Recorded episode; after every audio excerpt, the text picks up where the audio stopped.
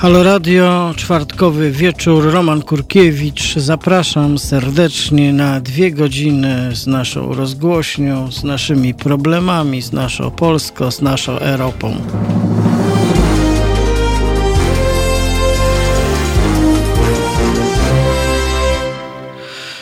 Raz jeszcze, dobry wieczór Państwu. To jest czwartkowy wieczór, 19 marca 2020 roku. Tak, to jest ten marzec, ten marzec, ten marzec, który przechodzi do historii.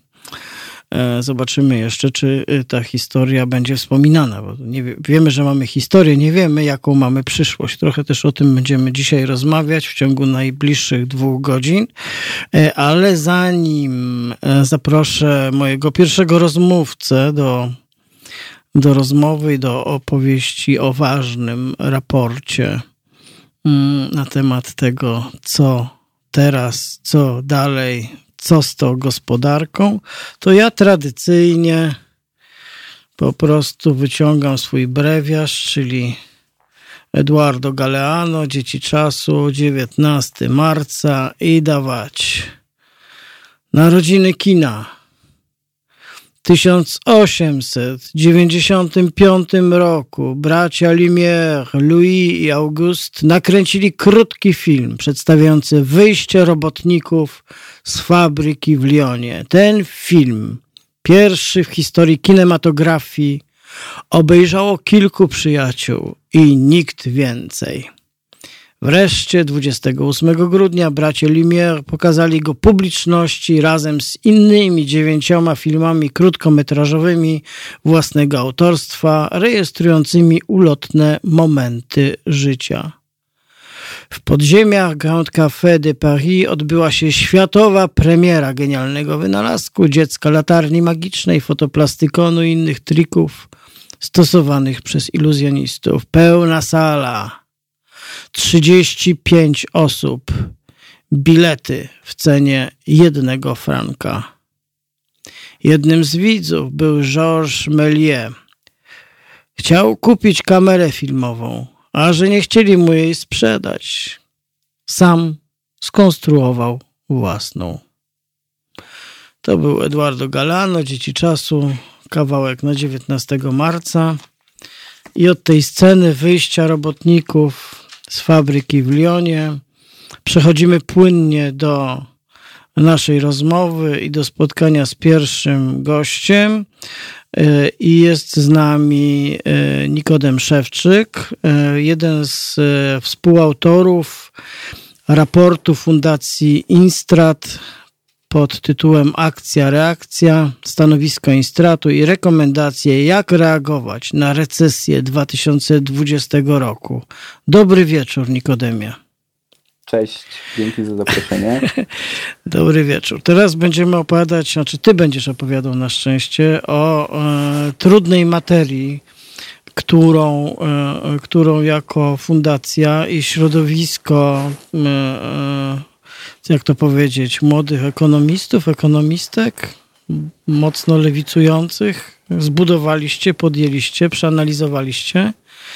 I jak, e, taką mam prośbę, po, jakby, po takiej opowieści o waszym raporcie, o tym, jakimi zajęliście się kwestiami, e, spróbujemy, czy ty, ty spróbujesz, mam nadzieję, w jakim sensie pokazać, jak e, można e, odczytywać i komentować zapowiedzi e, posunięć polskiego rządu, bo ja zawsze mam taki kłopot, że jak politycy coś mówią, no to oni mówią.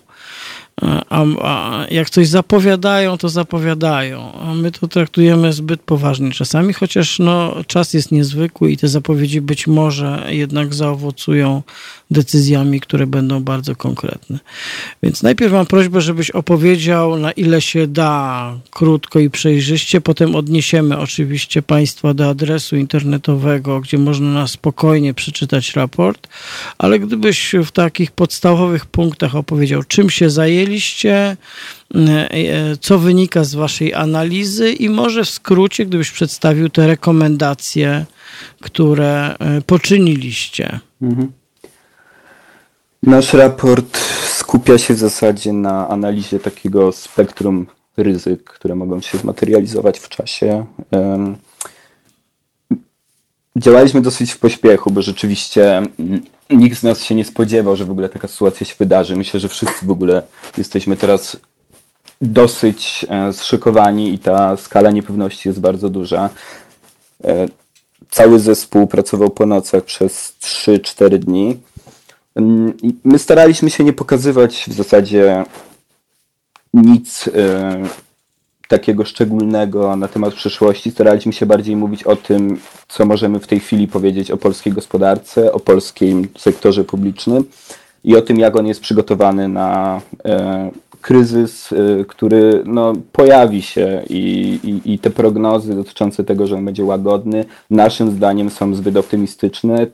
Dużo zależy od reakcji państwa, ale ten kryzys raczej będzie dosyć głęboki i przynajmniej ten pierwszy kwartał, najbliższe 3-4 miesiące e, polska gospodarka raczej będzie się kurczyć i będziemy mieli do czynienia z taką klasyczną, e, ekonomiczną recesją. No i my analizujemy, analizujemy kilka obszarów. Ten, ten raport na pewno nie jest wyczerpujący e, pod żadnym względem. On raczej dotyka, mm, może powiedzieć, takich kilku punktów, które nam od razu przyszły do głowy i które chcieliśmy opisać. Przede wszystkim piszemy o rynku pracy, bo jeżeli pojawia się kryzys, jeszcze tak nietypowy kryzys jak kryzys wywołany pandemią, to rynek pracy jest pierwszym obszarem, gdzie on się będzie w jakimś tam stopniu materializował. I piszemy i o ochronie pracowników, piszemy o kwestii pracy zdalnej, która jest istotna przynajmniej dla części społeczeństwa. Piszemy też o przedsiębiorstwach, o tym, jak one powinny w tym kryzysie sobie radzić i jak państwo je ma wspierać, a jak tego nie robić. I również e, jest taki krótki fragment o służbie zdrowia, bo na horyzoncie są tak właściwie dwa kryzysy. Jeden kryzys to jest ten kryzys gospodarczy, a drugi kryzys odpukać, aby się nie zdarzy, to jest kryzys zdrowia publicznego i kryzys służby zdrowia, który gdzieś tam może się wydarzyć. My staramy się pokazać, że warto patrzeć z optymizmem w przyszłość, ale też no, trzeba szykować się na najgorsze, bo polska służba zdrowia od lat jest niedofinansowana. My w wielu statystykach porównawczych międzynarodowych wypadamy bardzo, bardzo słabo. I ostatnia rzecz to jest um, prognoza recesji w takim rozumieniu, że staramy się pokazać, e, że ta sytuacja się tak dynamicznie zmienia, że prognoza, która się pojawia dzisiaj, którą jakiś zespół makroekonomiczny banku albo ktokolwiek inny publikuje, ona się może de dezaktualizować z dnia na dzień. I naszym zdaniem ta recesja, która się pojawi, ona e, no, będzie dosyć głęboka, dlatego ta reakcja państwa też musi być zdecydowana i, i, i, i jak najbardziej e, wieloobszarowa. E, często z taką, jak to się mówi, schadenfreude pewną, ale zaprawioną nutą goryczy mm, mm, osoby e, od lat patrzące na świat, próbujące go interpretować z takich lewicowych pozycji, e, reagowały na to, jak właściwie z dnia na dzień zniknęła taka narracja dominująca wśród, nie wiem, polskich przedstawicieli takiej klasy przedsiębiorców, tak zwanych, czy pracodawców, E, którzy przez właściwie lata powtarzali taką mantrę: Niech państwo się trzyma od nas jak najdalej, wtedy wszystko będzie działało jak najlepiej i byle nam nie, przy, nie przeszkadzać. Taka XXI-wieczna, ale właściwie zakotwiczona mocno w końcówce XX wieku wersja leseferyzmu. E, I dzisiaj taki nagły zwrot Niech państwo coś zrobi, niech państwo nam pomoże, tak? Już abstrahuję od takich kuriozalnych zupełnie E, e, wykwitów tego myślenia, które na przykład wyrażają się w takiej petycji, która powstała, którą podpisało w ciągu trzech dni kilka tysięcy osób, żeby zlikwidować program 500 plus i wszystko przeznaczyć na, po, na pomoc dla pracodawców.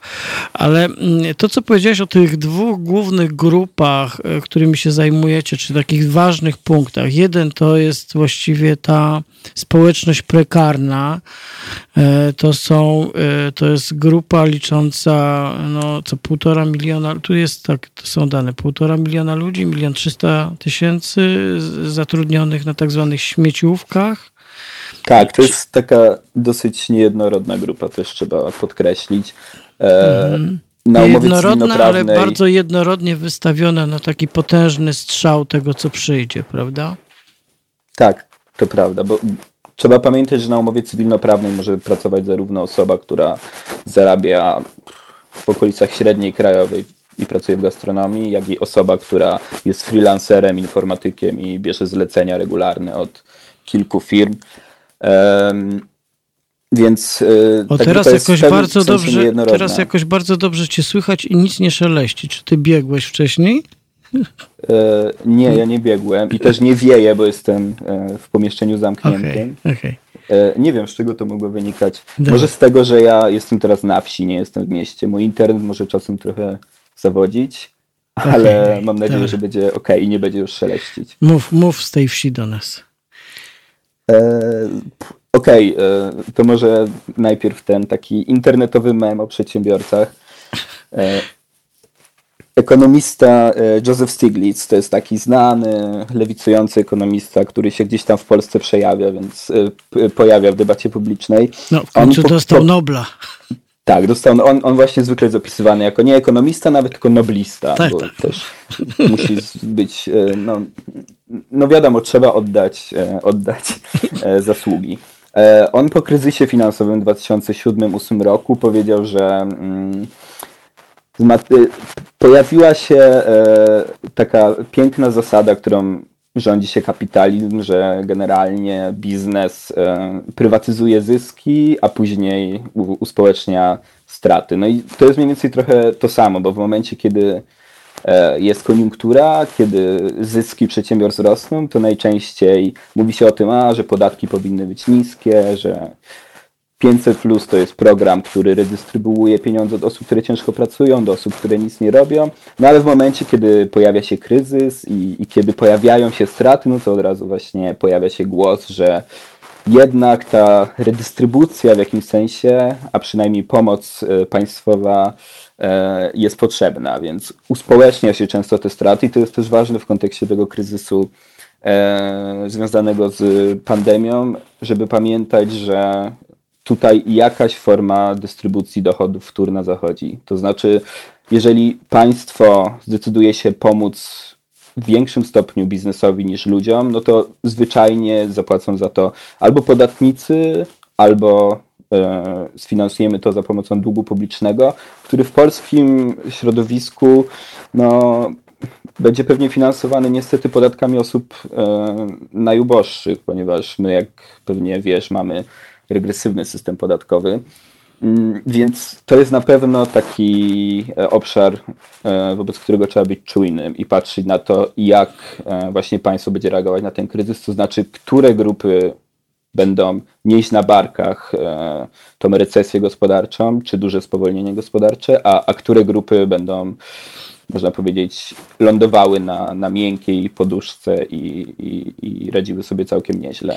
Tutaj y, skorzystam z okazji, przytoczę taki krótki komentarz y, jednego z komentatorów takich facebookowo-internetowych, ale też to jest chyba chłopak, który jest działaczem partii Razem.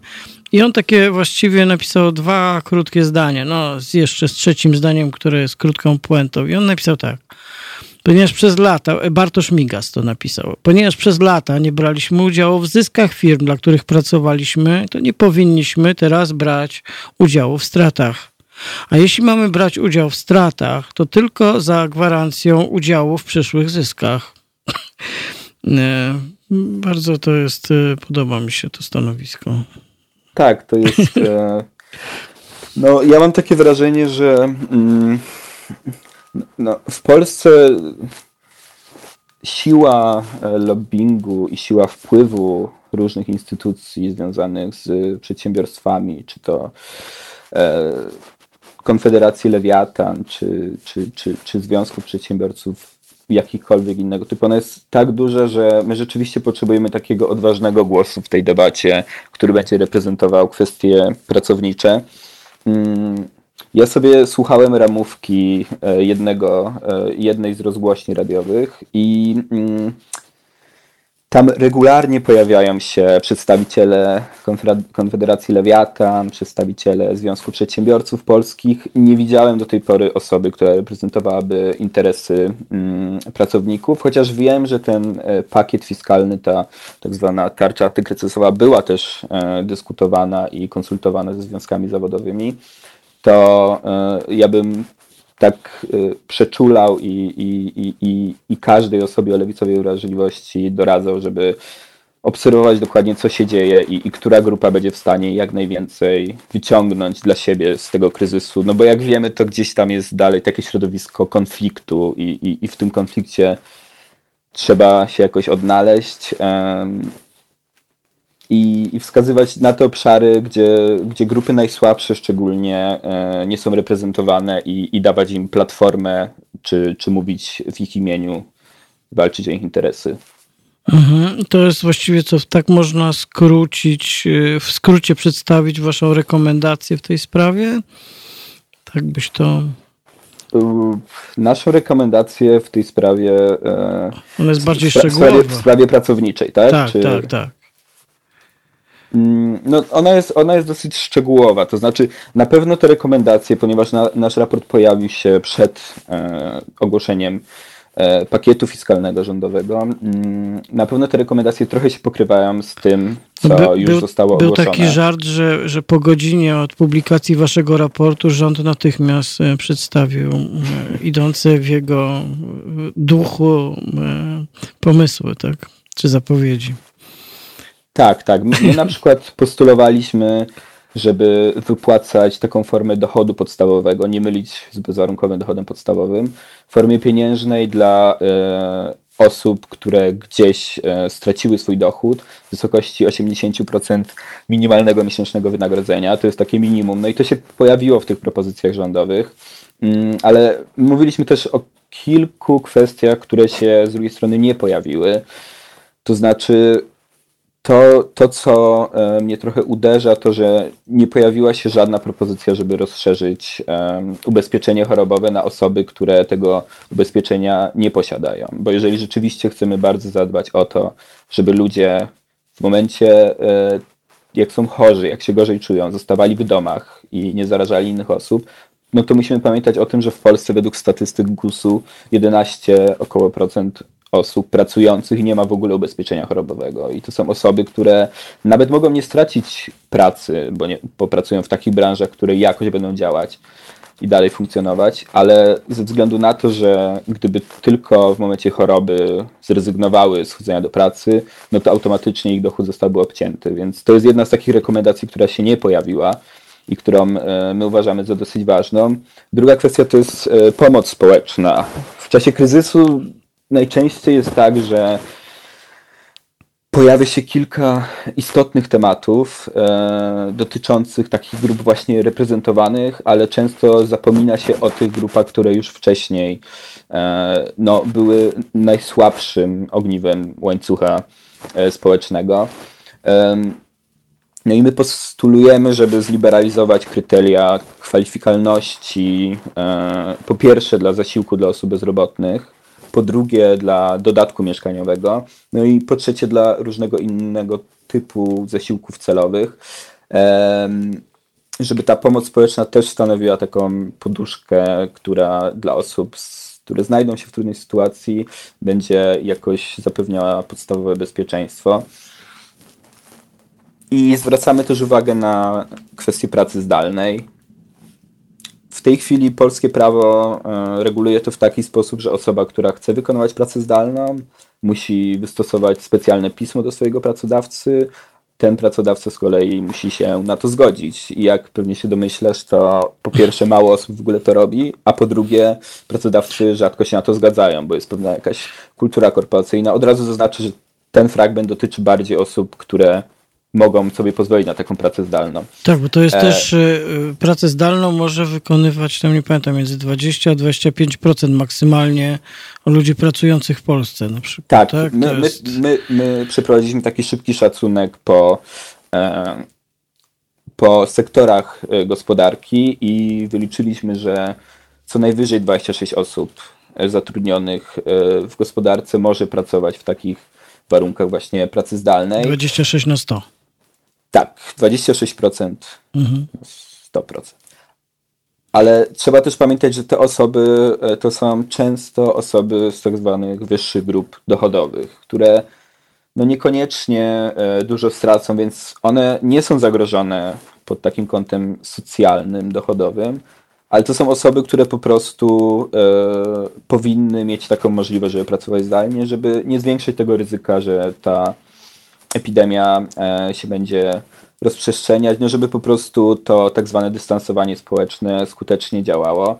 No i my postulujemy, żeby państwo e, otwarcie E, przyznało prawo wszystkim pracownikom do pracy zdalnej, żeby nie musieli, tak jak wcześniej, prosić o zgodę pracodawcy, ale żeby mogli to robić po prostu, jeżeli uważają, że ich praca może być wykonywana z domu. Oczywiście po jakiejś konsultacji z przedsiębiorcą i też z możliwością złożenia przez przedsiębiorcę takiego umotywowanego odpowiednio sprzeciwu do sądu pracy bo uważamy, że e, jeżeli chcemy działać poważnie i, i politykę dystansowania społecznego prowadzić, to też powinniśmy dostosować obecne przepisy prawa pracy do tego, jak ta gospodarka się w najbliższym czasie zmieni. Okej. Okay. Zróbmy teraz tak. E, mam e, taką na czasie piosenkę e, zespołu WW, której chciałbym, żebyśmy teraz posłuchali i po niej wrócimy do kolejnych wątków, które się pojawiają w waszym raporcie i do waszych rekomendacji. Rozmawiam z Nikodemem Szewczykiem z Fundacji Instrat, jednym ze współautorów raportu Akcja Reakcja w sprawie E, no, e, tak spodziewanej czy oczekiwanej recesji gospodarczej w roku 2020. No, w Polsce, tak? Być może wyskoczymy gdzieś poza Polskę, ale na razie jesteśmy w Polsce. To teraz będzie WW i nim stanie się tak, jak e, opisujecie albo przewidujecie, to zaśpiewa WW, ok?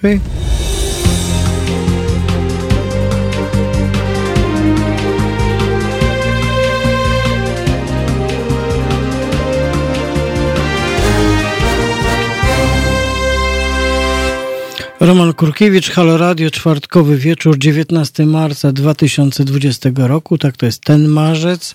Jest ze mną Nikodem Szewczyk z Fundacji Instrat, jeden ze współautorów raportu Akcja, Reakcja, który mówi o sytuacji gospodarczej, przewidywaniach i też rekomendacjach, e, rekomendacjach waszych. Mm, e, to co, to przejdziemy teraz może przez chwilę porozmawiajmy o wątku z waszego raportu, który dotyczy e, służby zdrowia i tej zapaści ze zdrowiem publicznym.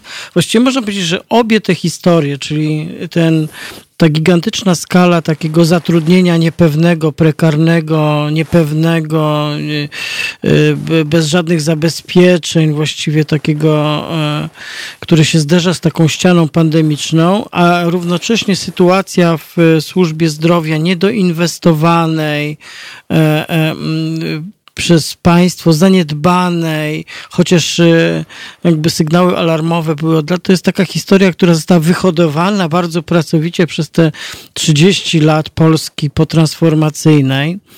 I, I właściwie teraz można powiedzieć, że przychodzi takie dość dramatyczne e, żniwo dla tej historii. Lekarze, którzy w ubiegłym roku walczyli, lekarze, lekarki, którzy walczyli o, o podwyżki, ale też jakiś rodzaj szacunku dla swojej pracy, słyszeli od przedstawicieli władzy, że jak im się nie podoba, to niech sobie jadą gdzieś tam, niech sobie jadą.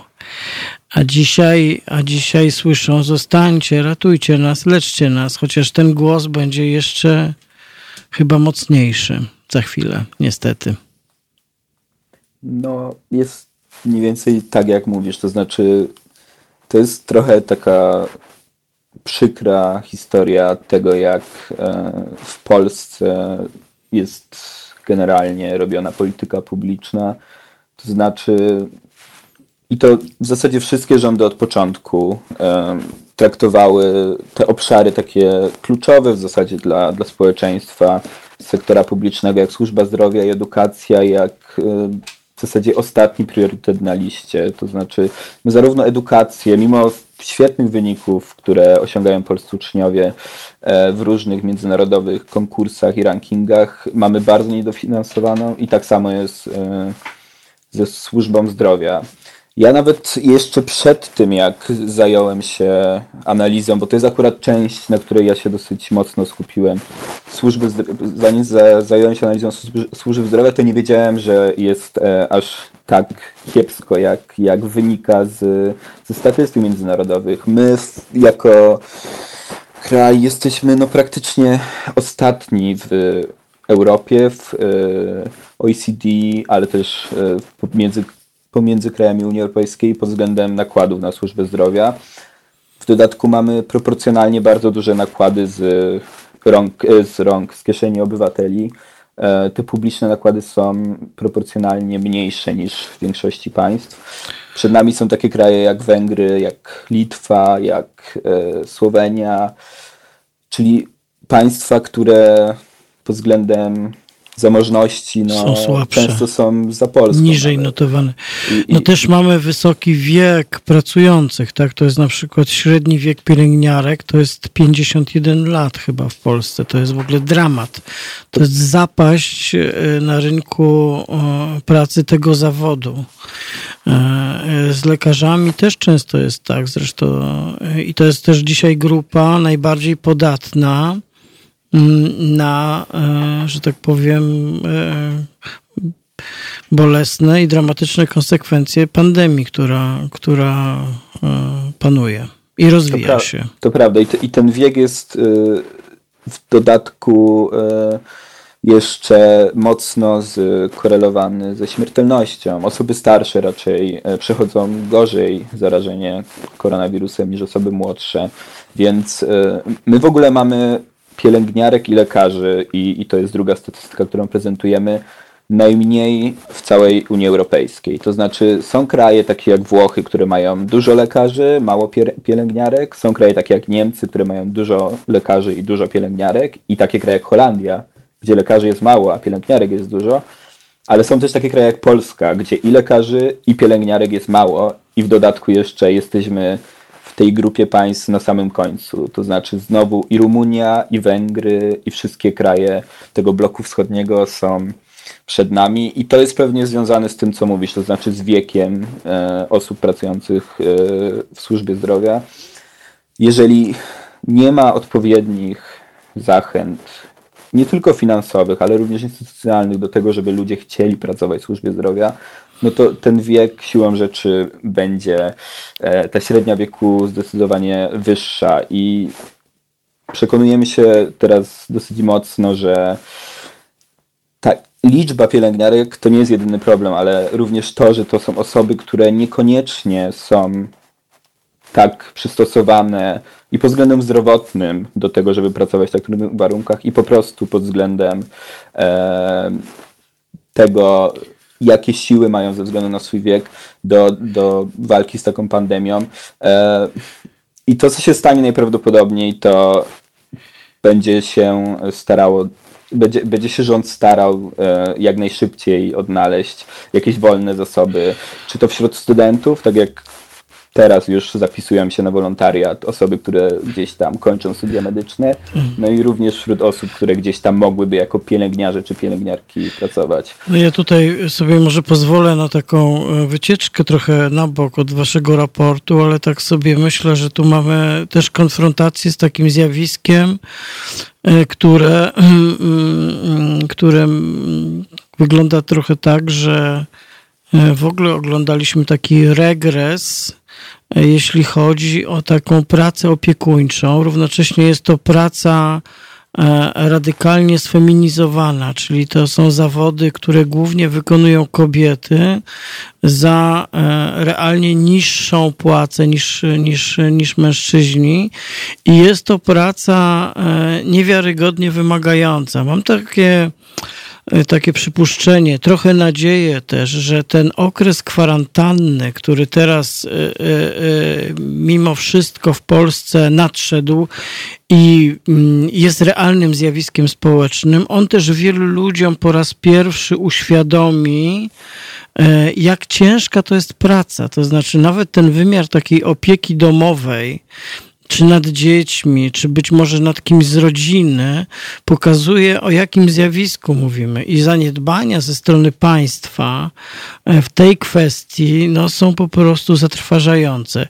Ja też lubię przypomnieć, taki jest e, fałszywy memik, e, który krąży. On co prawda nie dotyczy dokładnie tego, ale, ale trochę obok. Jest taki memik, który opowiada o pani profesor biolożce z Hiszpanii chyba, E, która się w dwóch zdaniach wypowiada. No jeśli płacicie piłkarzom miliony euro miesięcznie, a naukowcom kilkaset euro, to może się zwróćcie teraz do Messiego i Ronaldo, żeby wam zrobili szczepionkę albo zaopiekowali się waszymi chorymi. I to jest takie radykalne przesunięcie, że myśmy żyli w takiej rzeczywistości, w której nie podważaliśmy jakichś e, niewiarygodnych absurdów. One oczywiście sięgają głębiej, są poważniejsze. To, co ty mówiłeś o polityce fiskalnej, e, o systemie podatkowym, o nakładach na tak zwane polityki publiczne, w których się mieszczą właśnie te zawody e, opiekuńcze, tak niezwykle ważne. Ja jeszcze tylko, już cię dopuszczam do głosu, przepraszam, ale jeszcze tylko ostatnią taką anegdotę chciałem mm, mm, przytoczyć. Pamiętam, że kiedyś, e, kiedy się mm, interesowałem przez chwilę bardzo intensywnie i czytałem o tym i też znałem osoby, które, kobiety, które wykonują ten zawód. Mówię o zawodzie położnych E, to e, pamiętam, że trafiłem na taką opowieść, że w którymś z skandynawskich krajów, e, nie pamiętam czy to była Szwecja czy Norwegia, jest sytuacja, to położna jest pielęgniarką właściwie, chociaż dzisiaj bardzo często są to osoby z również wyższym wykształceniem formalnym. Status tego zawodu w którymś z tych krajów jest tak wysoki, że właściwie jeśli kobieta jest położną, to wiadomo, że jej mąż nie pracuje, bo zajmuje się domem, dziećmi, e, porządkami, gotowaniem. Mało tego, to ma wyraz w swoim języku, dlatego że istnieje specjalne słowo, które określa tego mężczyznę. On po prostu ma, jest nazwany, jakby mąż położnej. To jest jakby funkcja i rola społeczna, bo wiadomo, że położna po pierwsze ma taki zawód, że nigdy nie wiadomo, kiedy musi wyjść do pracy. Po drugie, to jest zawód niezwykle nobilitowany i po trzecie, to jest zawód rewelacyjnie opłacany. Czyli to wszystko odwrotnie E, odwrotnie niż, e, niż jakby w takiej strukturze, e, która się u nas została, ona się sama nie wykształciła, została wypracowana, tak, że, że tutaj jakby ten sen, że będziemy młodzi, silni, bogaci, prawda, przedsiębiorczy, tak decydował o tych politykach publicznych, że doszliśmy do stanu, który przed chwilą opisywałeś, a który y, jakby zilustrowany jest też w waszym raporcie, tak? który jeszcze tylko dorzucę, że raport e, e, Instratu, akcja, reakcja możemy znaleźć na e, stronie, która się nazywa Pospolita pospolita.eu i tam, tam jest ten raport oraz inne teksty dostępne. Y, co z tego może wyniknąć, powiedz? Co, jak wynikają Wasze rekomendacje w sprawie służby zdrowia w Waszym raporcie? No, my mamy taką cichą nadzieję, że ta sytuacja związana z epidemią pokaże, jak właśnie ważnym sektorem i jak bardzo w interesie społecznym jest, jak bardzo ważnym sektorem służba zdrowia, jak bardzo w interesie społecznym jest to, żebyśmy mieli mocną, doinwestowaną służbę zdrowia, gdzie pielęgniarki, lekarze godnie zarabiają i jest ich dużo i są w stanie sobie radzić z takimi kryzysami, bo niewykluczone jest to, że te działania, które e, rząd przedsięwziął, żeby poradzić sobie z kryzysem, czyli polityka dystansowania publicznego, to, że szybko zaczęto tworzyć tak zwane szpitale jednoimienne, czyli przekształcać zwykłe szpitale w szpitale zakaźne, że ta mobilizacja jest naprawdę duża. Niewykluczone, że to nam pozwoli sobie jakoś poradzić z tym kryzysem, chociaż my podkreślamy, że statystyki dotyczące polskiej służby zdrowia nie napawają raczej optymizmem, ale mamy cichą nadzieję i rekomendujemy, żeby ten kryzys był takim trochę kubłem wody wylanym na głowę, który mówi nam, że musimy zacząć poważnie rozmawiać na poziomie polityki, na poziomie społeczeństwa o tym, żeby szpitale, żeby służba zdrowia po prostu została e, dofinansowana, bo to jest naprawdę skandaliczne, że w kraju rozwiniętym, jakim jesteśmy, nadal e, po prostu dochodzi do takich sytuacji, że pracownicy sektora publicznego muszą wychodzić na ulicę i strajkować, a mimo tego nie otrzymują podwyżek. Więc to jest pierwsza rzecz. Druga kwestia to jest to, że no ten kryzys, e, z którym się dzisiaj borykamy, on jest trochę inny od jakiegokolwiek kryzysu, który wcześniej się pojawiał w Polsce, ale w ogóle na świecie.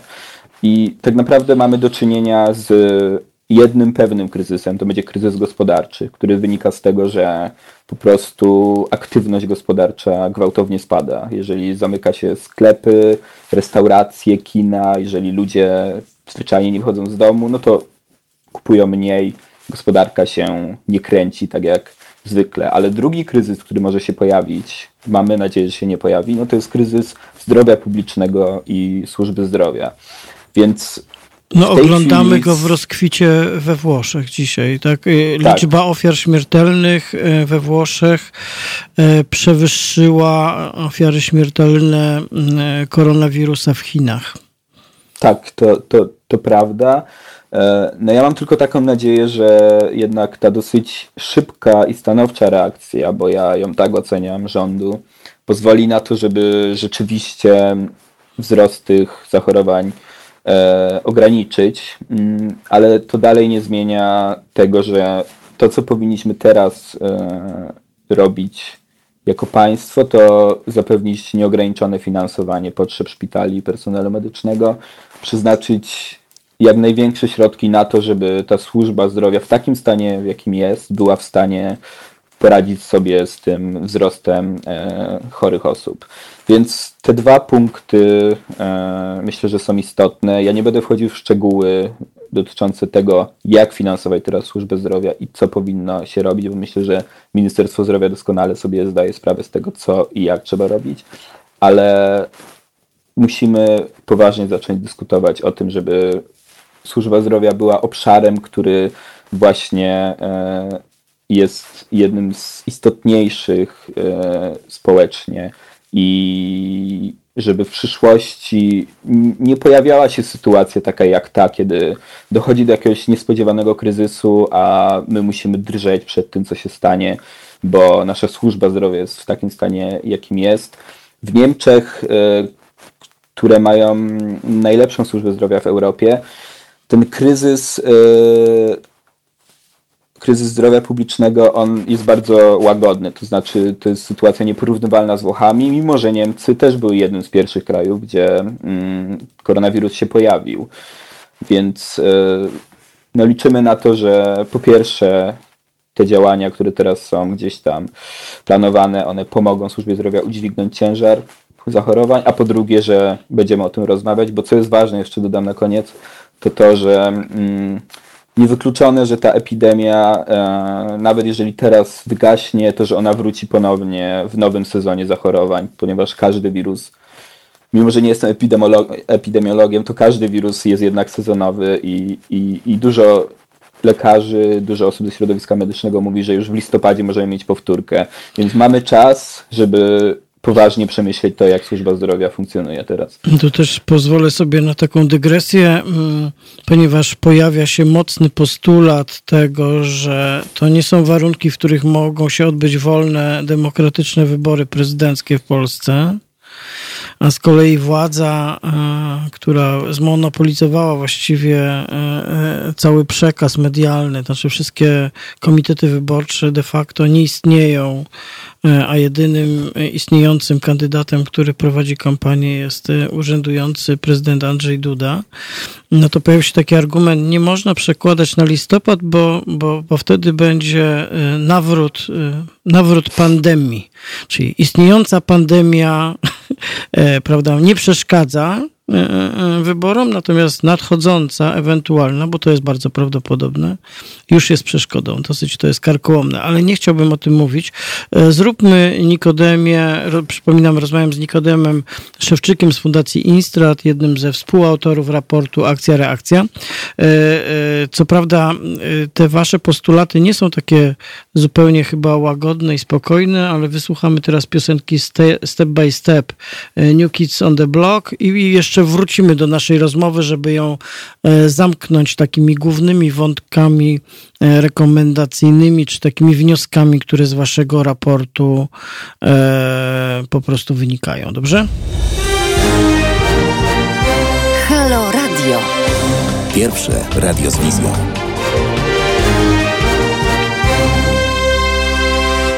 Halo Radio, czwartkowy wieczór, 19 marca 2020 roku. Roman Kurkiewicz. Rozmawiam z Nikodemem Szewczykiem z Fundacji Instrat, mm, która to fundacja wydała raport e, Akcja Reakcja, który odnosi się do prognoz i rekomendacji w związku z sytuacją gospodarczą, która e, w związku z panującą pandemią e, koronawirusa nas tutaj spotyka, czeka i tak dalej, i tak dalej. Chciałbym, żebyś na koniec może trochę przez pryzmat tego E, w jaki sposób mówiliście, czy pisaliście w swoim raporcie. E, krótko ocenił może te zapowiedzi e, premiera Morawieckiego, te 212 miliardów, nie, nie wiadomo do końca czego i skąd. Może też przez pryzmat tego, co ogłosił Viktor Orban, który zapowiedział, że że zwalnia z, z podatków do lata w ogóle e, u siebie przedsiębiorców i jakby podejmuje kolejne takie błyskawiczne e, kroki, nie wiem czy zaradcze, ale no reaguje w taki powiedziałbym wyrazisty, czytelny też czytelny też sposób. Tak? Do lipca nie trzeba będzie płacić podatków i składek emerytalnych mm, e, w, na Węgrzech. To są decyzje e, tamtejszych, tamtejszej władzy. Ale gdybyś się odniósł do tych zapowiedzi premiera Morawieckiego i kierunków, i takich punktowych rzeczy, czy, czy to jest możliwe? Postaram się, postaram to się. To zapraszam. Nie wiem, czy Będę wdzięczny. aż tak dobrze znam ten pakiet. No teraz się dzieje wszystko tak szybko, że też zapoznawanie się z tymi sygnałami jest trudne. E, ja, generalnie odbieram e, te zapowiedzi e, rządu jako dobry sygnał z dwóch względów. No po pierwsze, dlatego, że to stało się wszystko dosyć szybko, mimo że pojawiają się głosy, że stało się zbyt późno, że mogliśmy wcześniej, to jeżeli spojrzymy na państwa, gdzie epidemia już jest od dawna, to one dopiero w tym tygodniu reagowały właśnie w sposób dosyć zdecydowany e, takimi pakietami fiskalnymi. E, drugi powód to to, że generalnie kierunek jest dobry i tutaj nie ma jakichś e, dużych różnic między państwami pod względem tego, co się robi. W momencie takiego kryzysu jak ten, najważniejsze, co musi robić państwo, to zabezpieczyć dochody ludzi, zabezpieczyć też przedsiębiorstwa, szczególnie te małe przedsiębiorstwa i średnie, które nie mają rezerw finansowych na to, żeby przetrwać taki kryzys, bo to jest trochę tak jak z. Ja, takie skojarzenie mi przyszło do głowy z krioniką, gdzie zamrażamy pewien organizm i podtrzymujemy odpowiednią temperaturę, żeby on przeżył jakiś tam, żeby zachował się w takim stanie, jaki jest. No i teraz ta polska gospodarka, ona po prostu stanie na jakiś moment przez wprowadzone restrykcje. E, państwo musi pełnić rolę takiego ubezpieczyciela ostatniej instancji, tak to można nazwać, czyli takiej e, ostatniego podmiotu, który jest w stanie te dochody zapewnić. Mm, I tak jak już wcześniej wspominałem, no, większość tych propozycji, to żeby wypłacać minimalne wynagrodzenie na poziomie 70% osobom pracujących na umowach cywilnoprawnych, to żeby odłożyć też e, spłaty kredytów, przeznaczyć jakieś tam wsparcie finansowe e, dla służby zdrowia, to jest bodajże 7,5 miliarda, oceniam dobrze. Brakuje mi kilku rzeczy w e, tym pakiecie. Pierwsza kwestia to jest pakiet wsparcia dla osób, które muszą w tym trudnym okresie opłacać czynsz w dużych miastach, szczególnie osób ubogich. I druga kwestia to jest to ubezpieczenie chorobowe, o którym wcześniej mówiłem. Trochę też nie jestem przekonany, co ma na celu tak zwany pakiet inwestycyjny, ponieważ e, w momencie, kiedy gospodarka stoi, ciężko inwestować w jakiekolwiek obszary, bo po prostu nie ma za bardzo rąk do pracy. Więc może część środków z tego pakietu inwestycyjnego, tam mowa o inwestycjach w służbę zdrowia, w gospodarkę cyfrową, można by przesunąć na to, żeby to zabezpieczenie społeczne dla e, pracowników było wyższe po prostu. I to jest chyba taka, taka e, sugestia.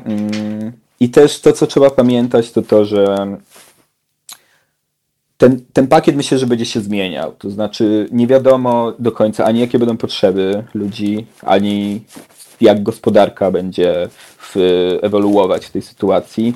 E, to, co jest ważne, to żeby nie dochodziło do sytuacji, w której przedsiębiorstwa uzyskują jakieś subsydia, dodatkowe pieniądze, a równocześnie zwalniają ludzi. To jest taki bardzo zły przykład polityki publicznej, która nie powinna mieć miejsca, więc ważne jest to, żeby gospodarka została zamrożona, żeby ludzie nie tracili teraz miejsc pracy, żeby nie tracili dochodów i żeby udało nam się po prostu odbić w momencie, kiedy zaczniemy wracać do starego trybu życia i, i przejść gładko, żeby ta recesja była jak mniej dotkliwa dla ludzi. No i to jest chyba taka wskazówka na koniec. Kończy nam się czas, więc jeżeli mógłbym, chciałbym jeszcze podziękować tylko całemu zespołowi, bo ja tutaj jestem przedstawicielem, tak, ale nie jestem jedynym tak, autorem. Tak, to ja to zrobię, przeczytam, e, przeczytam nazwiska autorów i autorek. E, autorkami, autorami tego e, raportu Fundacji Instrat były Katarzyna Chojecka, Michał Hetmański, Damian Iwanowski, Bartłomiej Kupiec, Nikodem Szewczyk i Jan Zygmuntowski. I redagował Paweł Jaworski.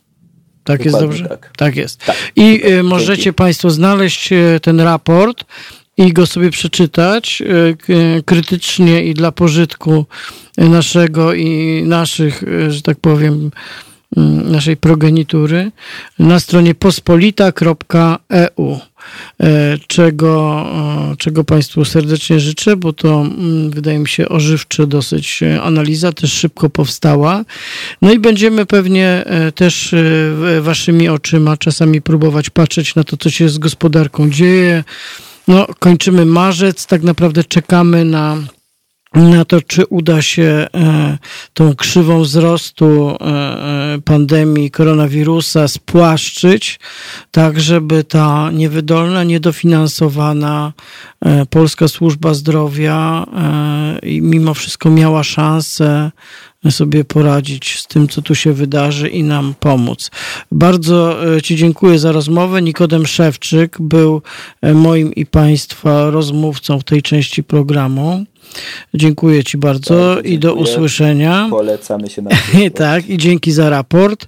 E, teraz e, posłuchamy e, Coldplay, Viva la Vida, a Potem spotkamy się z Michałem Sutowskim z krytyki politycznej i porozmawiamy o tym, co się tak naprawdę w Polsce dzieje i czy właśnie mamy do czynienia na niezwykłych ćwiczeniach poligonowych, jeśli chodzi o przyszłość naszego kraju. Halo Radio. Gadamy i trochę gramy.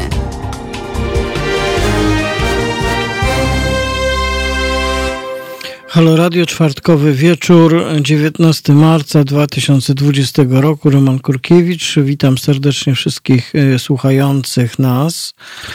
E, I jest już z nami mm, nasz kolejny rozmówca, Michał Sutowski z Krytyki Politycznej. Dobry wieczór, Michale.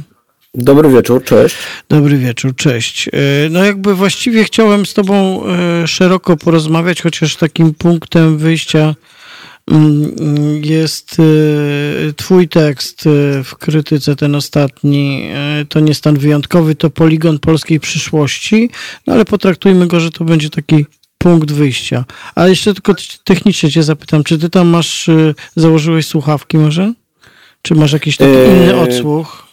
To tam słyszę jakieś echo. Sekund, a, będę ci wdzięczny. No. A, już, tak. Tak, tak. Powinienem, momencik. Była taka instrukcja, zupełnie jak zakładaniem maseczki, myciem rąk, ale wolny duch.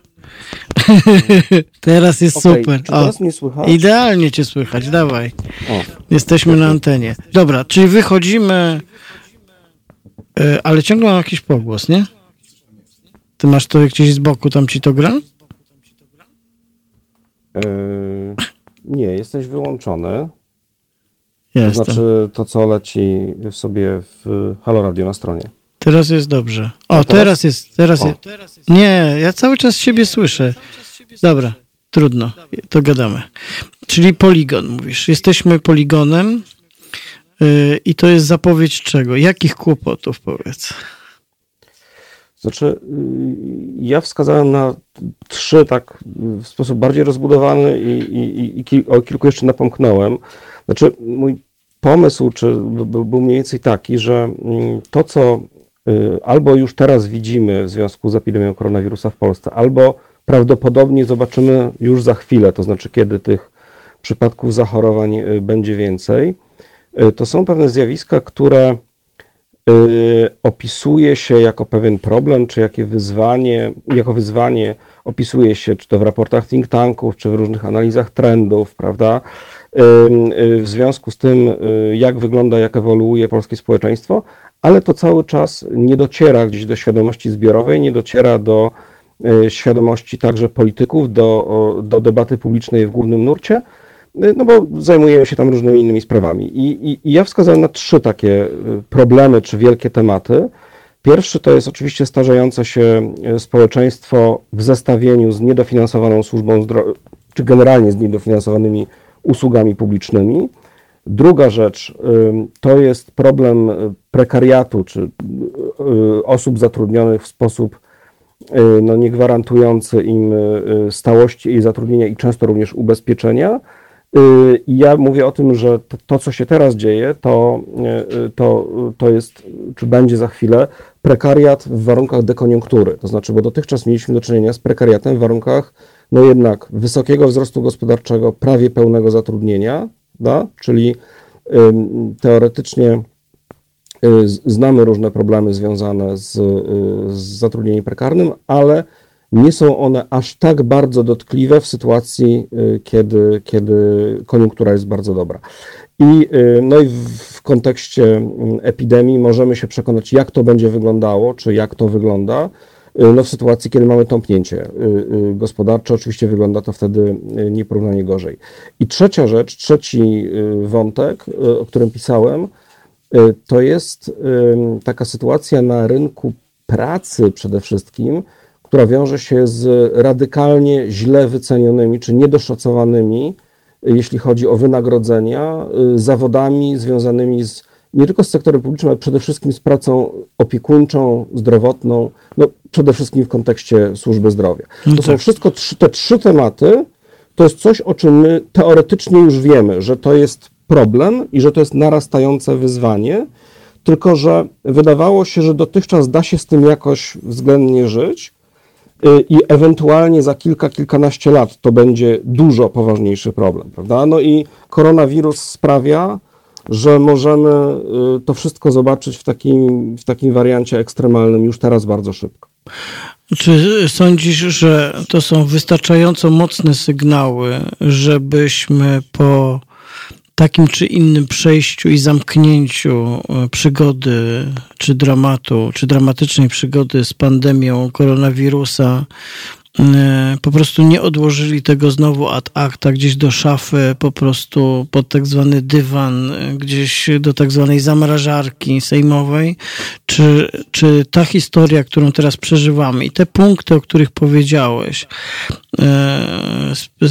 sprawią, że po tej pandemii będzie musiało być inaczej, że właściwie musimy na nowo zdefiniować system polityczny, powinności państwa i tak naprawdę zmienić radykalnie stosunek do polityki publicznej? No, w moim przekonaniu to zależy od trzech y, dużych czynników, to są trzy wielkie niewiadome. Y, I prawdę mówiąc, tylko jedna w jakimś tam stopniu zależy y, od nas tu w Polsce. No powiedzmy dwie, a, a, a trzecia zupełnie nie. Zacznę od tej trzeciej. No, nie wiemy, jak długo ta pandemia potrwa w Polsce i na świecie i jakie skutki gospodarcze i polityczne przyniesie w wymiarze globalnym. To znaczy, bo ja pisałem bardzo wyraźnie o zjawiskach jednak w polskim kontekście przede wszystkim. Tak? Mhm. Tak? Natomiast y, no, jeśli czytamy na przykład analizę Marcina Popkiewicza, która niedawno ukazała się na Ziemi na y, y, rozdrożu, to jest taki, taka analiza megatrendów, no to ona jest w zasadzie przerażająca. To znaczy mówi, że możemy mieć do czynienia no właściwie z, z rozpadem struktur politycznych znanego nam świata i to tak powiedziałbym, jak komuś się obecny system niespecjalnie podoba, to to może nawet brzmieć jakoś atrakcyjnie, Natomiast no wiemy doskonale, że takie y, wielkie zapaści porządku y, światowego no najczęściej wiążą się z potężnymi turbulencjami no, w rodzaju wojen na przykład, prawda? Czy, czy, czy, czy, czy w ogóle u, u, upadku porządków y, prawnych. No więc jeśli coś takiego nastąpi, to znaczy rzeczywiście świat po tej pandemii, i gdyby ona się na przykład bardzo przedłużyła i doprowadziła do bardzo głębokiej Y, recesji, no to wtedy właściwie trudno jest mówić o jakichś konkretnych instytucjonalnych rozwiązaniach dla Polski, bo będziemy się wtedy zastanawiać w ogóle, czy nie wiem, czy państwo polskie y, y, przetrwa w znanej nam formie, tak już mówiąc w tym scenariuszu najczarniejszym. Czyli tym Natomiast... razem rozbiór będzie autorstwa wirusa. Powiedziałbym, że impuls będzie. To, to i powiedziałbym tak, gdyby szukać, gdyby używać tej, tej metafory, to wirus by odegrał tę rolę, co Y, szlachta polska w XVI, XVII i XVIII wieku doprowadzająca sukcesywnie nasz kraj do upadku, no a potem już kolejne y, zjawiska, prawda, które prowadzą do, do likwidacji. Ale mówiąc zupełnie serio, chociaż to, to, to, to jest, chociaż jak mówię, perspektywa taka najbardziej, najbardziej radykalna czy skrajna, ale to jest jakby jeden element, znaczy, żeby mówić o tym, czy możemy na przykład zaradzić tym problemom, prawda, o których, o których pisałem, no to pierwszy warunek to jest jednak, żebyśmy mieli własne państwo, prawda, które jest, jakoś funkcjonuje i jakoś się tam mieści w, w miarę normalnym, nawet jeśli zreformowanym e, porządku europejskim. E, druga rzecz to jest oczywiście rozwój sytuacji politycznej w samej Polsce. Znaczy, krótko mówiąc, no mamy wybory, które odbędą się lub się nie odbędą. Jeszcze nie jest to chyba przesądzone. No ale mamy partię rządzącą, prawda, która no, ma przed sobą tak czy inaczej trzy lata mniej więcej, y, ponad trzy lata jeszcze y, rządów. Y, no i to jest pewien rząd, który oczywiście będzie się musiał zmierzyć z też postulatami, roszczeniami, żądaniami społecznymi, na przykład na temat niech będzie jakości służby zdrowia, prawda, czy zabezpieczenia społecznego prekariuszy. No, ale też nie wiemy, jakie ten rząd będzie miał do tego zasoby, prawda? W poprzedniej godzinie rozmawialiście o, o tym, y, jak głęboka może być recesja i jakie są środki zaradcze w, w rękach polskiego rządu. Y, nie wiemy, to jest właśnie ta kolejna niewiadoma, y, jakie możliwości, jakie instrumenty, jakie środki do dyspozycji no, będzie miał ten rząd, kiedy już, jeśli zakładamy w tym optymistycznym scenariuszu, Y, ta pandemia po prostu y, wygaśnie i zaczniemy wracać do y, jako takiej normy, parafrazując Tymona Tymańskiego. No i jest jeszcze trzeci element i to jest ten, który, gdzie, gdzie chyba rzeczywiście najwięcej zależy od nas. No to jest kwestia tego, jaka, jakie opowieści czy jakie narracje polityczne będą dostępne w debacie publicznej. To znaczy, krótko mówiąc, jak jest wielki kryzys, to już wiemy od Miltona Friedmana, którego Naomi Klein bardzo lubi w tym kontekście przywoływać. Jak jest wielki kryzys, coś się zmienia, prawda? Trzeba coś przebudować, zbudować na nowo, czy chociaż niezależnie, czy, na ile, czy to jest bardzo radykalna zmiana, czy to jest jakaś reforma, ale wtedy kluczowe jest to, jakie idee krążą w powietrzu, co, jakie opowieści funkcjonują w debacie, no i które, które pomysły na interpretację tego, jakie były przyczyny kryzysu, jaka powinna być na to recepta, y, no jakie po prostu mają swoją reprezentację polityczną, prawda? No i tutaj w oczywisty sposób. No, to dotyczy konkretnych partii politycznych, które mamy w Polsce. Mamy rząd, mamy, mamy jedną dużą partię opozycyjną, mamy drugą sporą całkiem partię opozycyjną. Myślę oczywiście o Koalicji Polskiej, czyli czy, czy formacji Władysława Kośniaka-Kamysza, no i mamy Lewicę, prawda? I jeszcze mamy Konfederację. W związku z czym pytanie brzmi, czy te siły polityczne będą, czy i jakie opowieści na temat przyczyn kryzysu, na temat tego, jak polskie państwo sobie z nim radzi, czy poradziło, prawda? I w związku z tym, co powinno się zmienić, żeby, żeby radziło sobie lepiej, jakie wnioski z tego ciągnąć, no to jest y, tak naprawdę to, co stoi przed nami na najbliższe, na najbliższe tygodnie i miesiące. Spróbujmy ten wątek jeszcze do niego e, pociągnąć ten wątek, bo wydaje mi się on bardzo ciekawy jak gdyby o takiej dyspozycji polskiej polityki, jakby idei politycznych i pomysłów politycznych, które stoją za tymi partiami, jeśli stoją. E, ale zróbmy to po wysłuchaniu mm, e, piosenki Depeche Mode e, i wracamy wtedy do rozmowy z Michałem Sutowskim z Krytyki Politycznej.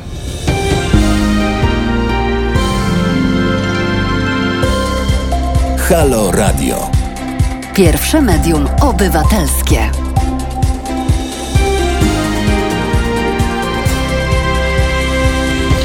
Halo Radio, czwartkowy wieczór. Jest już godzina 22.23, jest 19 marca 2020 roku. Rozmawiam teraz z Michałem Sutowskim, e, publicystą i komentatorem z e, krytyki politycznej. Mm, no, wyszliśmy od tekstu Michała Sutowskiego, ale tych tekstów jest więcej, bo też czytałem pasjonujący e, Twój wywiad z Marią Liburą na temat, e, na temat tego starcia e, z pandemią. Ale wracamy teraz do tego wątku, jakie idee polityczne są na tak zwanym rynku, jeśli w ogóle są, w, i stoją za partiami politycznymi polskimi, które no, po pierwsze stoją przed wizją wyborów prezydenckich, czy one się odbędą w maju, do czego przeformacja E, rządowa w ogóle bezpardonowo, chociaż warto odnotować taki nieśmiały, aczkolwiek y, to nie jest nieśmiały, bo jakby to jest też ważny sygnał polityczny, tekst Michała Karnowskiego chyba, E, który, który e, zasygnalizował, że może jednak trzeba rzeczywiście e, ogarnąć tę pandemię, a potem, a potem dopiero jak minie rok czy parę miesięcy, żeby robić, robić te wybory, więc to jakby jest kwestia otwarta. Ale może zostawmy na razie ten scenariusz taki bardzo E, bardzo taki bieżący, bo e, oczywiście jak wspomniałeś Naomi Klein, no to ona mówi coś takiego, każde tego typu trzęsienie ziemi, klęska żywiołowa, katastrofa, a z czymś takim mamy do czynienia w skali globalnej, e, była wykorzystywana do przeprowadzenia pewnej, powiedziałbym, kontrrewolucji społecznej, tak? Takiego ataku, nie wiem, no nazwijmy to kapitalizmu na to, co by tu jeszcze, prawda, mówiąc umownie, sprywatyzować, przejąć, odpublicznić. I tutaj... No, ale to mówimy o sytuacji, przepraszam, y, od lat 70., tak, prawda? Tak, Bo tak, wcześniej tak. zdarzały się również, y, zresztą Naomi Klein też się powołuje, prawda, na te przykłady, no takie rewolucje, których byśmy sobie życzyli, tak? Tak jest. Jak chociażby amerykański New Deal. No tak, mówimy i teraz, no teraz też jakby na stole, przynajmniej w Stanach, jest teoretycznie e, ten nowy zielony ład, tak? Kto też jakby nie może nam umykać, że pandemia koronawirusa to jest tylko element czegoś większego, katastrofy klimatycznej, z którą której w ogóle nie traktujemy e, realistycznie, tak bym powiedział, w takim języku debaty i konkretnych posunięć, i decyzji, i myślenia, i wizji, i odwagi podejmowania decyzji, prawda? Tak. To znaczy, może tak, może ja bym zaczął w ogóle od tego, na, na to pytanie, jakie, jakie idee są na rynku. No to y, oczywiście po części była temu poświęcona po, po, poprzednia y, godzina, no ale że to spektrum tego, co możliwe, no wyjątkowo się poszerzyło, tak? To znaczy, y, zwłaszcza w dziedzinie y, polityki gospodarczej, no to te posunięcia, z którymi mamy już do czynienia, czyli czy to Hongkong, czy Stany Zjednoczone, które planują no, po prostu bezpośredni przelew na konta obywateli. Czy wzięcie prywatnej służby zdrowia pod zarząd komisaryczny, jak to ma miejsce w Hiszpanii, prawda? Czy finansowanie przejściowe na razie, oczywiście, ale jednak płatności czynszów czy mediów przez państwo we Francji. No i wreszcie to, co chyba jest w ogóle najciekawsze może z tego wszystkiego, to znaczy polityka banków centralnych, która zakłada no w zasadzie taki jawny druk pieniądza. Tak? To znaczy to są rzeczy, które były niedawno jeszcze objęte anatemą. Herezją. Tak? W, tak, to była herezja. W, w, w, głównym nurcie ekonomii. No a tymczasem mamy z tym do, do czynienia nawet w takim kraju jak Rzeczpospolita Polska, która ma, jak wiemy, y, zakaz finansowania długu y, publicznego przez NBP, czy Bank Centralny, y, zapisany w Konstytucji, co zresztą, czego zresztą nie omieszkał przypomnieć profesor Leszek Balcerowicz oraz pan doktor Andrzej Żońca niedawno, ekonomiści zdecydowanie nurtu, powiedziałbym, paleo-wolnorynkowego. Y, I y, bo to też y, ekonomiści wolnorynkowi różni również ewoluują, no akurat w tym wypadku to. Tu mamy do czynienia z tą grupą, która nie ewoluuje. Tak jest. To są... Tak jest, ale, ale już pomijając rzeczywiście złośliwości, profesor Balcerowicz słusznie w pewnym sensie wskazał na to, że Taki oto pomysł, żeby bank centralny y, skupował y, papiery dłużne od y, banków komercyjnych, które to banki komercyjne wcześniej będą skupywać polskie obligacje państwowe, no to jest forma obejścia tego konstytucyjnego zakazu, prawda? No i y, oczywiście fakt, że, y, że Narodowy Bank Polski deklaruje y, taką, taką możliwość, no to jednak jest ogromny przełom. To znaczy, to jest y, w zasadzie w skali 30-lecia y, coś zupełnie no, y, nowego, tak? I co, to, bo, bo te, te, tego rodzaju operacje oczywiście mogą służyć temu, żeby poszerzyć pole manewru fiskalne, to znaczy, krótko mówiąc, ilość pieniędzy w budżecie, jakie ma do dyspozycji rząd. No, w moim przekonaniu to jest możliwe, to znaczy to, to, to takie przesunięcie granic tego, co możliwe i wyobrażalne, to nastąpiło w zasadzie z dwóch powodów. To znaczy, jeden no to jest taki, że po prostu jak trwoga, no to rzeczywiście i grozi nam załamanie dużo głębsze niż w roku 2007, 2008, 2009, no to wtedy sięgamy po najbardziej nieortodoksyjne y, z możliwych y, metody y, czy narzędzia. Z drugiej strony no, wyczerpały się różne tradycyjne narzędzia polityki monetarnej, przede wszystkim, no bo na całym świecie stopy procentowe są historycznie najniższe, o ile mi wiadomo, zdaje się, Bank Rozliczeń Międzynarodowych niedawno taką, taką informację podał.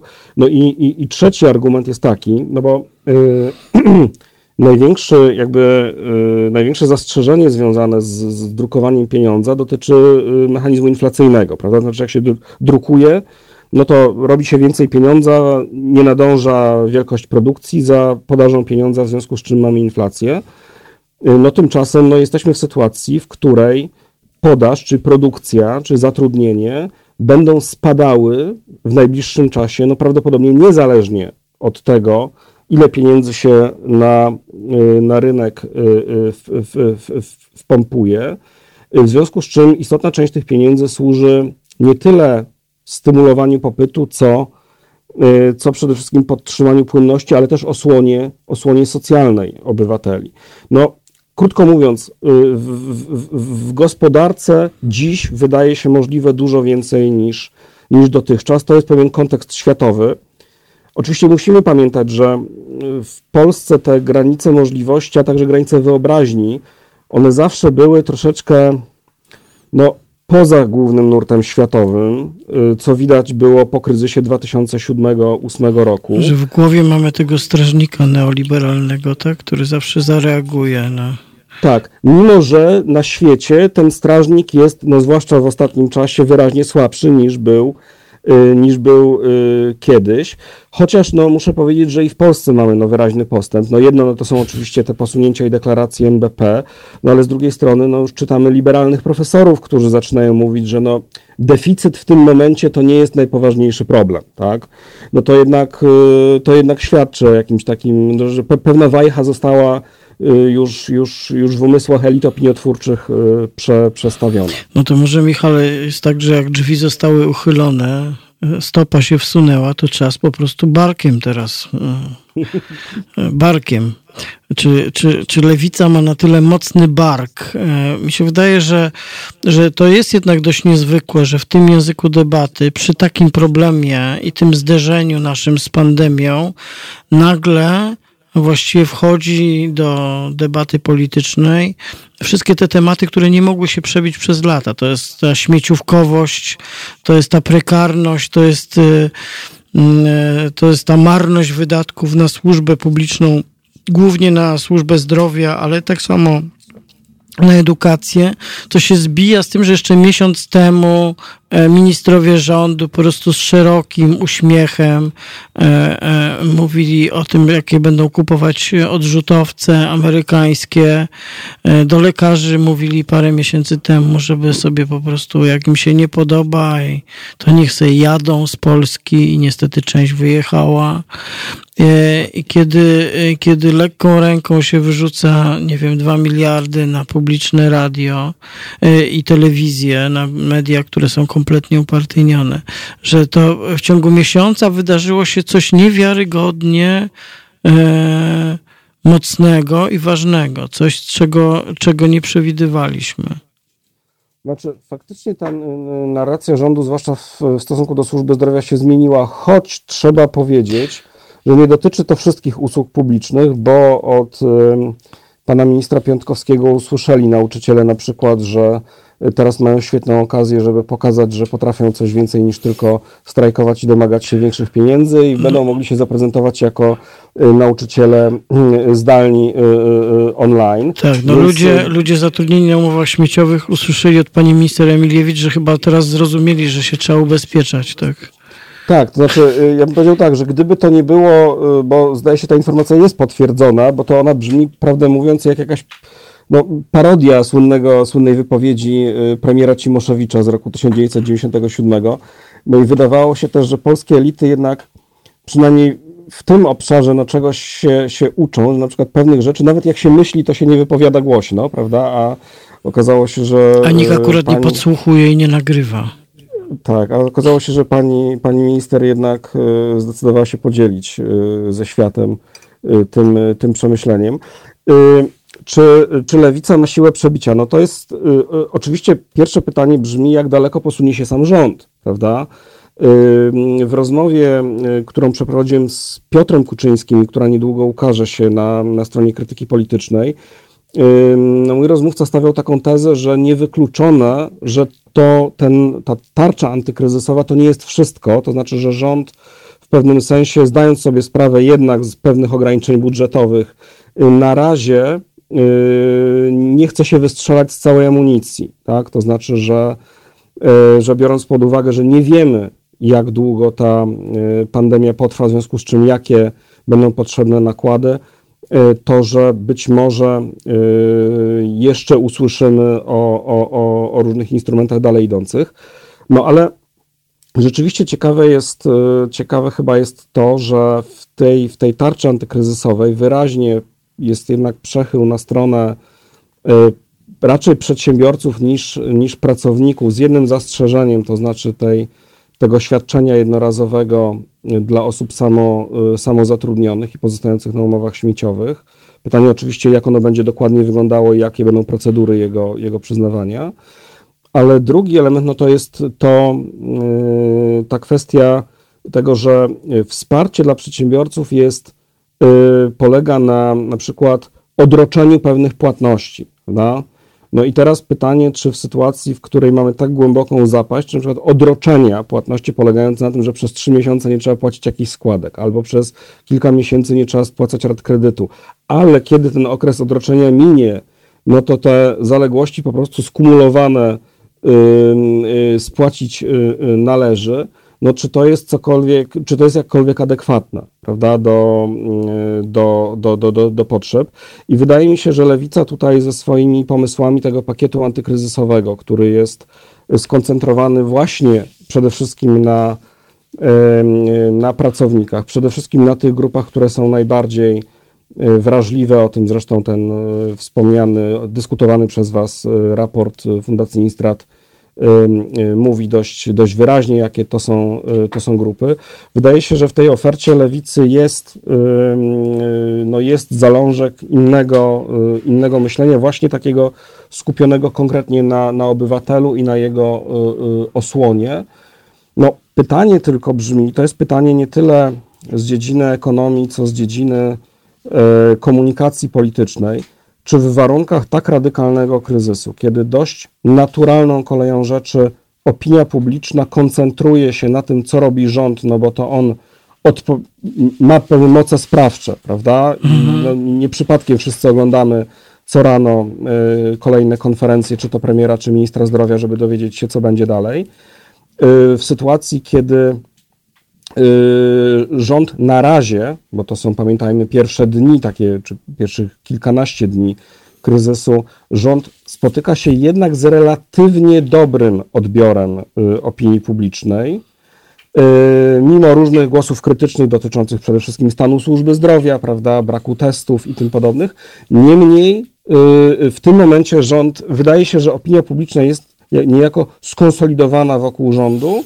Wiesz, bo nikogo innego, uwaga, też, innego, nikogo innego też nie widać, tak? Bo to też... No właśnie, tylko pytanie brzmi, czy może być widać? To znaczy, czy to nie są takie warunki, w których póki jest bardzo poważny kryzys, a jednocześnie wydaje się, że to zarządzanie jest no, jakoś tam na razie sprawnie y, prowadzone, tak jak mówię, z wszystkimi zastrzeżeniami dotyczącymi przede wszystkim zabezpieczenia służb medycznych, lekarzy. No właśnie, to, wiesz co, ja bym się tutaj na chwilę zatrzymał, Michale, bo ja mam takie wrażenie, że tak, y, z jednej strony słyszę na przykład, zatrzymajmy się przy, przy służbie zdrowia. Z jednej strony tak. słyszę opowieść ministra Szumowskiego z coraz bardziej podkrążonymi oczami, tak który mówi do nas nie jak minister, nie jak człowiek, który ma gdzieś postulaty służby, mówi do nas jako lekarz, jak ktoś, kto nam uratuje życie.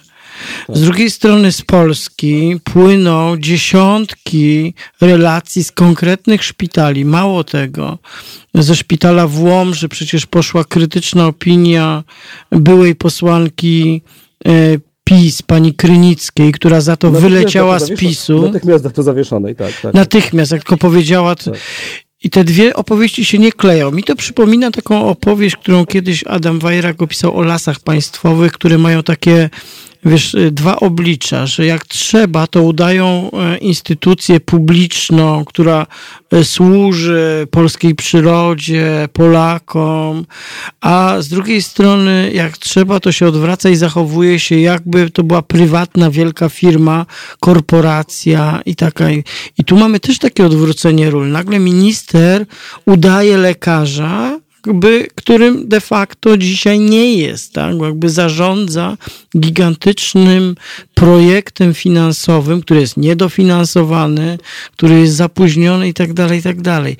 I e, ja myślę, że oglądamy cały czas przede wszystkim spektakl komunikacji takiej politycznej, PR-owej, a nie spektakl realnie sprawowanej władzy. W takim sensie, że to są decyzje, to są pomysły, to są wypracowane rozwiązania. Taką mam obawę, że właściwie jesteśmy oszukiwani w oczy i co chwilę z tym się zderzamy. To jak y, y, premier Morawiecki po prostu, który umówmy się, no ma, nie bez powodu ma przydomek Pinokio, prawda? Mm. Pinokio, któremu rośnie nos, kiedy kłamie. I, i, i premier Morawiecki, który patrząc w oczy Polakom przez, e, nie wiem, media publiczne, mówi o tym, że Europa nie pomaga, że tylko Polska, zamykając granice, bo zagrożenie idzie z zagranicy i że Polska sobie musi sama poradzić i sobie świetnie poradzi. A, a zarazem, a zarazem Polska się? dostaje daje największą pomoc w Europie w związku z, z koronawirusem, tak? To znaczy, jeszcze do tego może dodajmy jeden element, y, taki dość zabawny, mianowicie że Światowa Organizacja Zdrowia, która jest, która jeszcze niedawno była rozsadnikiem wrogiej, krzywdzącej dzieci ideologii gender, obecnie tak wyznacza jest standardy przekazie dysku, mediów publicznych jest właśnie tą, która wyznacza standardy i można wręcz, można wręcz odnieść wrażenie, że jest, żeby pokazać, że Polska jednak nie jest taka zupełnie osamotniona w tym znaczeniu, że być inaczej, żeby się zalegitymizować e, na tle reszty świata, mówi się z jednej strony jest ta dobra WHO, ta, ta, ta, ta, taka organizacja fachowców, prawda, która wyznacza pewne standardy, no i e, jest Polska, która dzielnie te standardy wdraża i, i realizuje, no i jest niewydolna i nieudolna i niesolidarna Unia Europejska i wydaje się, że jakoś ten przekaz na razie no ma, wydaje się, że trafia do, do, powiedziałbym, publiczności szerszej niż tylko tradycyjna publiczność Prawa i Sprawiedliwości. I, bo powiedziałeś o tym, że to jest spektakl, a nie przykład realnego sprawowania władzy. No, pytanie brzmi oczywiście, dlaczego, bo cały czas te wskaźniki poparcia czy zaufania dla rządu są stosunkowo wysokie. Y, wyższe niż były przed kryzysem. I teraz pytanie brzmi, dlaczego to działa? Tak? To znaczy, skąd jest ten podatny grunt? Ja mam wrażenie, że jednak, znaczy po pierwsze jest dość naturalną taką tendencją opinii publicznej, że jak jest wielki kryzys, no to się konsolidujemy wokół przywództwa i mamy nadzieję wszyscy, że to przywództwo sobie poradzi, nawet jeśli skądinąd danej opcji nie popieramy czy, y, czy, czy, czy, czy nie lubimy. No i wydaje mi się, że jest kilka przesłanek takich do tego, żeby sobie racjonalizować y, te wszystkie y, y, informacje czy historie dotyczące problemów, błędów, zaniedbań, zaniechań. No bo wyobraźmy sobie, jeśli porównujemy sytuację Polski z doniesieniami z innych krajów, prawda? No, widzimy zdjęcia i, i, i wstrząsające nieraz nagrania prawda, z włoskich szpitali. Prawda? No we Włoszech Czytamy... się nie wyrabiają grabarze.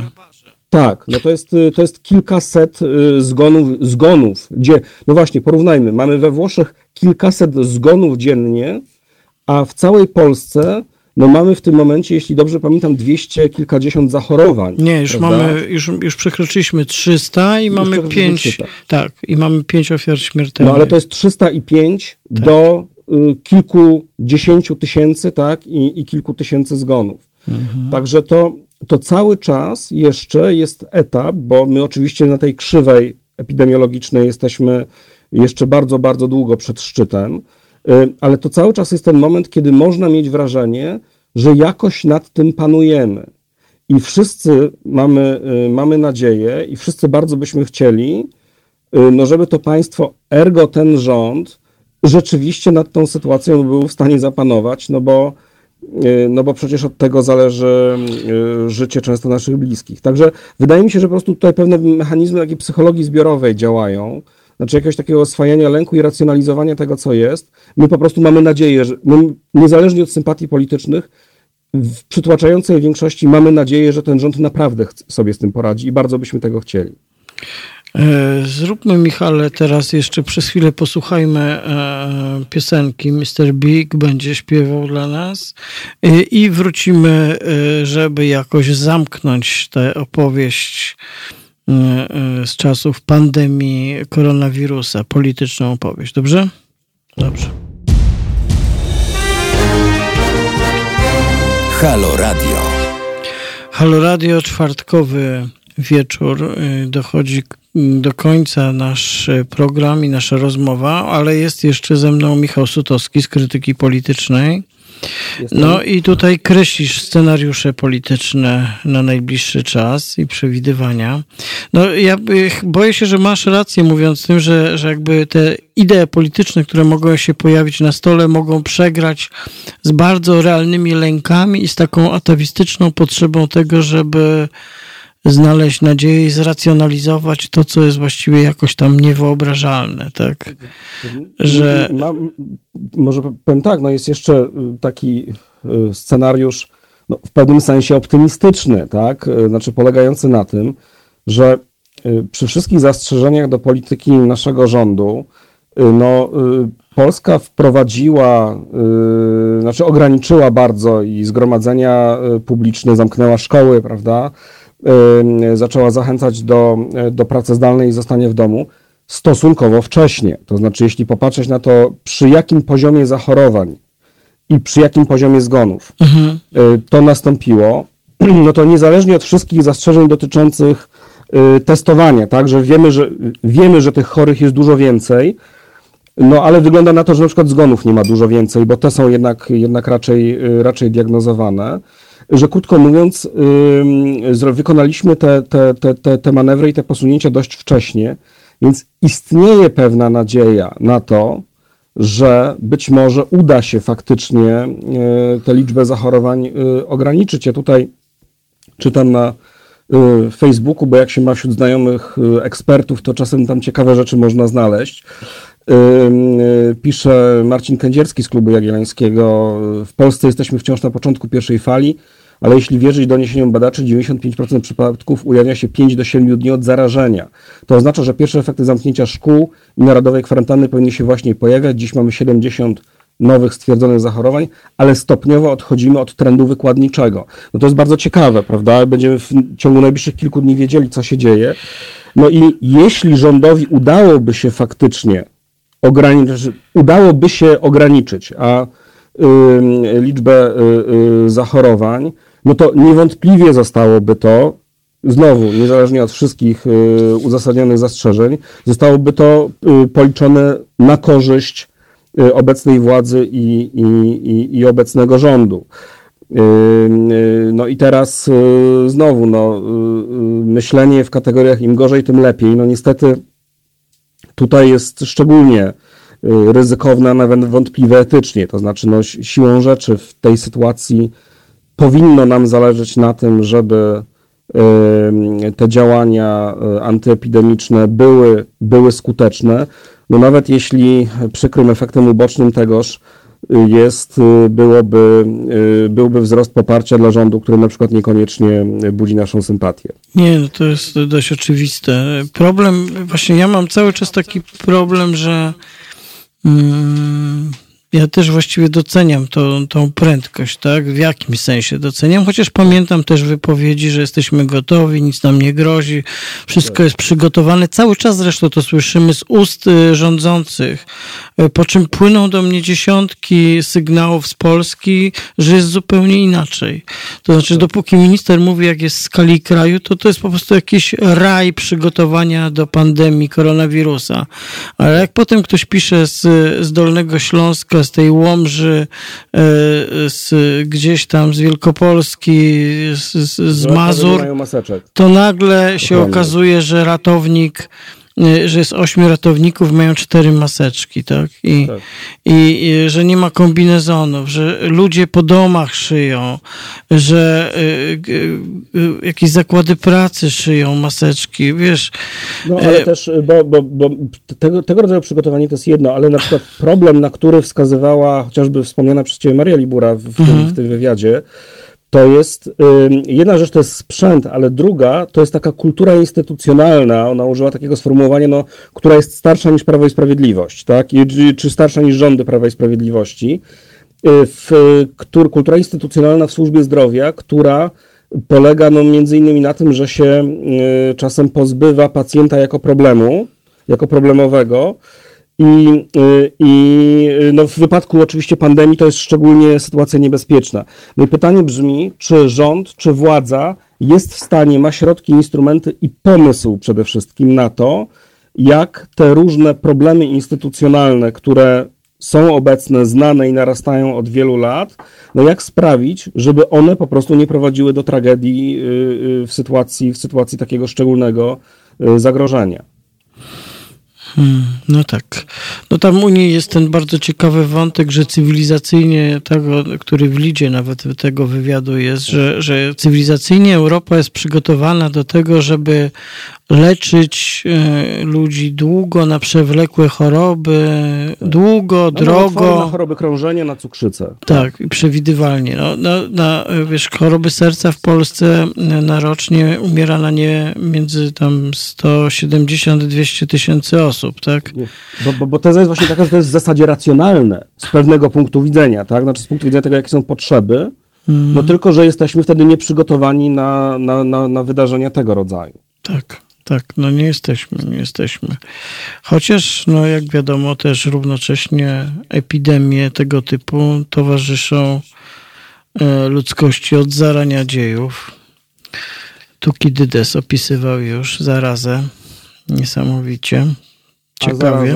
w wiekach już w, w czasach nam bardziej współczesnych, no też mieliśmy do czynienia z, no, z kilkoma seriami, prawda? Od grypy hiszpanki przez potem grypę, grypę Hongkong, czy nawet mniejsze lokalne takie y, y, historie jak, jak y, wirus ospy prawdziwej we Wrocławiu, prawda? W roku 1963. No i pytanie też, jaką my mamy pamięć instytucjonalną tego, to znaczy na ile jako państwo potrafimy sobie, sobie z takimi wyzwaniami radzić, skoro mamy takie doświadczenie.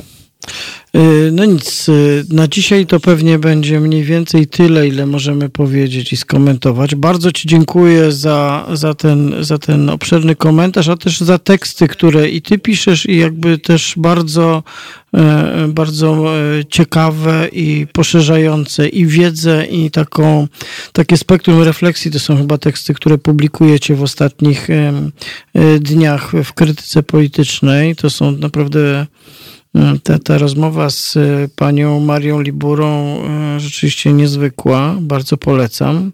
Miło mi to słyszeć i również, również polecam i mogę obiecać, że będziemy rozmawiali i pisali dalej. Jasne. Bardzo dziękuję. To e, Michał Sutowski z Krytyki Politycznej był naszym rozmówcą w Halo Radio tego czwartkowego wieczora.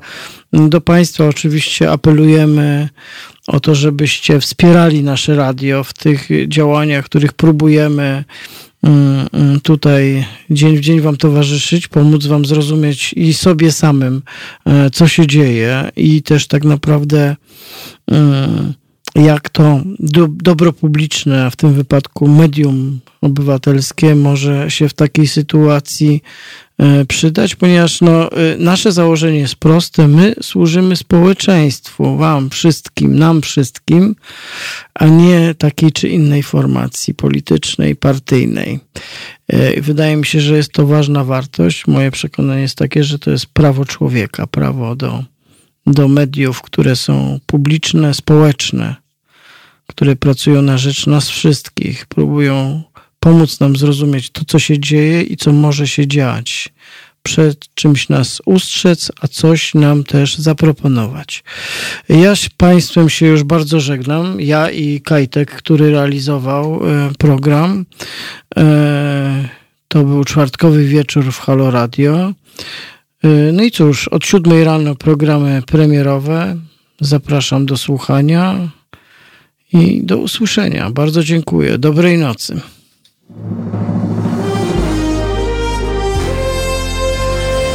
To proste. Żeby robić medium prawdziwie obywatelskie, potrzebujemy Państwa stałego wsparcia finansowego. Szczegóły na naszej stronie www.halo.radio, w mobilnej aplikacji na Androida i iOS-a oraz na koncie Fundacji Obywatelskiej w serwisie www.patronite.pl. Naszym darczyniom i darczyńcom serdecznie dziękujemy. www.halo.radio. Słuchaj na żywo, a potem z podcastów.